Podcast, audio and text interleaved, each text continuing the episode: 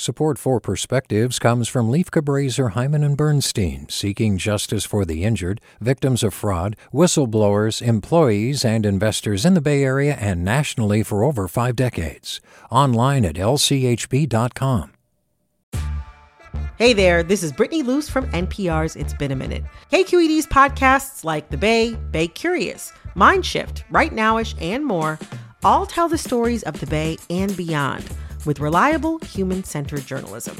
They aim to inspire, make you think, entertain, and expand your understanding of the place you call home. Here's how you can support podcasting at KQED. Showing your support is easy, and you can join Brittany in supporting KQED Podcast too at donate.kqed.org slash podcast. That's donate.kqed.org slash podcast from KQED. Tyler has heart. This was something I would hear a lot as a kid. I know that it's supposed to be a compliment, but when you're trying hard for something, only to be told that you have heart, not skill, it always felt more like an insult. I've been struggling with my self esteem for a few years now. I tend to see others as better than I am or more skilled in most aspects. I know that everyone has their talents, but I've always had an issue identifying mine. When I was young, my mom made me play a bunch of sports. The one that I ended up playing the most was flag football. It was the only sport that I enjoyed to any degree, and I had a friend from school on the team, so that helped. One of the last years I was on the team, I went to this flag football summer camp. I was not the best football player nor the most athletic kid there, but nonetheless, I tried my best and thought I had improved. By the end of the camp, when the coach was talking about everyone, and it came to my turn, all I got was, Tyler, you've got a heart of gold. Normally, I don't let it get to me, but this time it really stuck with me. I've also always struggled with talking about myself and my strengths. My parents tell me that I've always been emotionally intelligent. When I hear that, sometimes it feels like I'm being told I have heart again.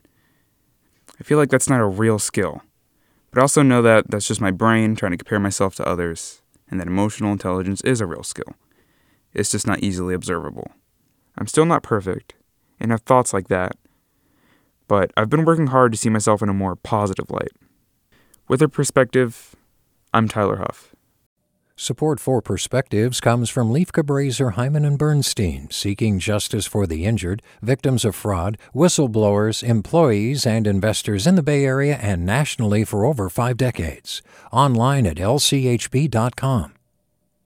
Hey, it's Avery Trufelman, host of Articles of Interest. And I've got to say, I've been a fan of KQED ever since I was a little kid and I would come out to San Francisco to visit my grandma. It was just what we'd always turn on every time we got in the car, every time we were making dinner and turning on the radio. It was always KQED.